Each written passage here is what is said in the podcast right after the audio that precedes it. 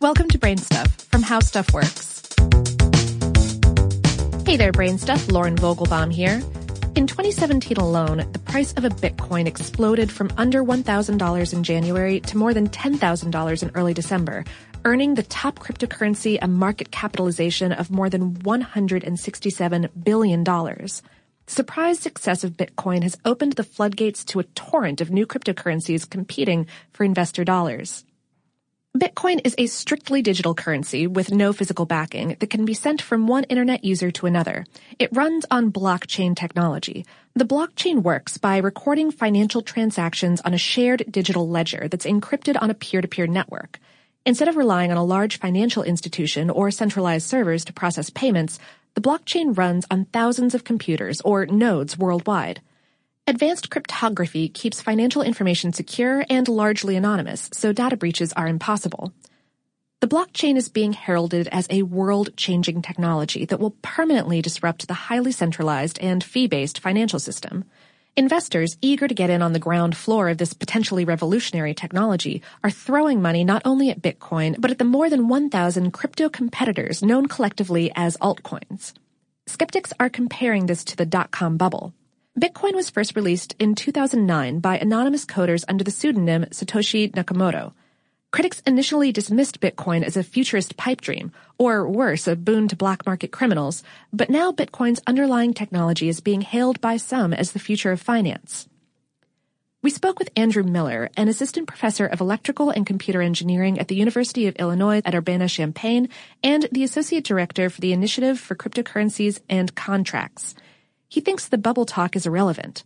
What's more important, he says, is that investor speculation is fostering rapid innovation, creating hundreds of really exciting experiments in the form of new cryptocurrencies, each with unique functionalities.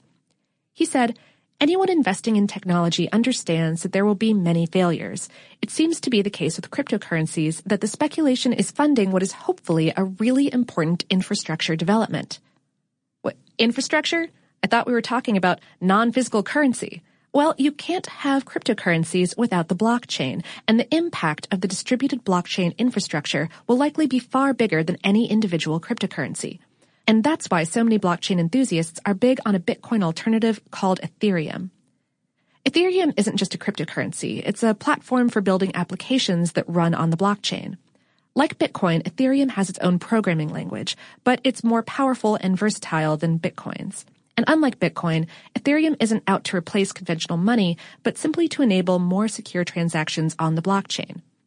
Ethereum has its own cryptocurrency called Ether, but it's only useful within the Ethereum platform. You'll never use Ether, for example, to buy Xbox games like you can with Bitcoin. We also spoke with Vipul Goyal, who teaches a graduate course on blockchain and cryptocurrencies at Carnegie Mellon University. He thinks that the surge in new cryptocurrencies will soon stabilize, leaving only a few dozen in circulation. He also thinks that Bitcoin's position at the top may not be permanent and predicts that Ethereum will wind up becoming the biggest.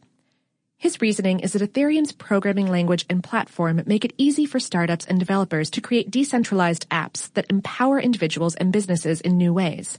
One of the biggest, says Goyal, is the idea of smart contracts. Instead of paying lawyers to write and enforce a contract, the deal can be programmed on the blockchain. Smart contracts enforce themselves, even imposing penalties for a breach. Before coming to Carnegie Mellon, Goyal worked for Microsoft India, where he says the company was moving contracts for real-world properties like office buildings onto the blockchain to avoid costly legal disputes. Ethereum also makes it easier to use what Miller at the University of Illinois calls programmable money. He uses the example of a college student's bank account that's programmed with certain parental controls. The student can withdraw up to $100 a week for expenses, but anything beyond that requires an authorization by the parent's unique cryptography key. Miller thinks that programmable money is one of those ideas that will quickly spread into mainstream banking. Besides Ethereum, some of the other altcoins gaining traction promise greater security and anonymity than Bitcoin. Miller says that the initial media buzz over Bitcoin's unbreakable privacy was only partially true, and that the original version of blockchain still leaves users vulnerable to hackers. He says that some next generation cryptocurrencies like Zcash, uh, for which he is an advisor, by the way, Monero and Dash employ much more advanced cryptography that completely hides the identity of users and the value of transactions. there are still plenty of obstacles that may delay or potentially derail the widespread adoption of cryptocurrencies. Transaction speed is a big one. With Bitcoin, transactions need to be verified by half of all active nodes on the network, which Goyal says takes 30 minutes on average.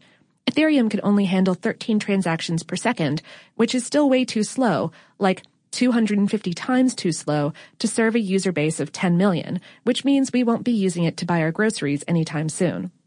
Another potential monkey wrench is government regulation. One of the benefits of cryptocurrencies is that they operate outside of highly regulated financial systems and government control. But some companies are getting ready to offer Bitcoin futures contracts, which will encourage mainstream investors to get involved as well as spur federal regulation via the Commodity Futures Trading Commission. Whether all this means you should invest in cryptocurrencies, well, that one's up to you.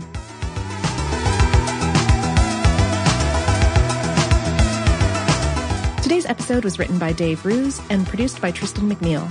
For more on this and lots of other technological topics, visit our home planet, howstuffworks.com.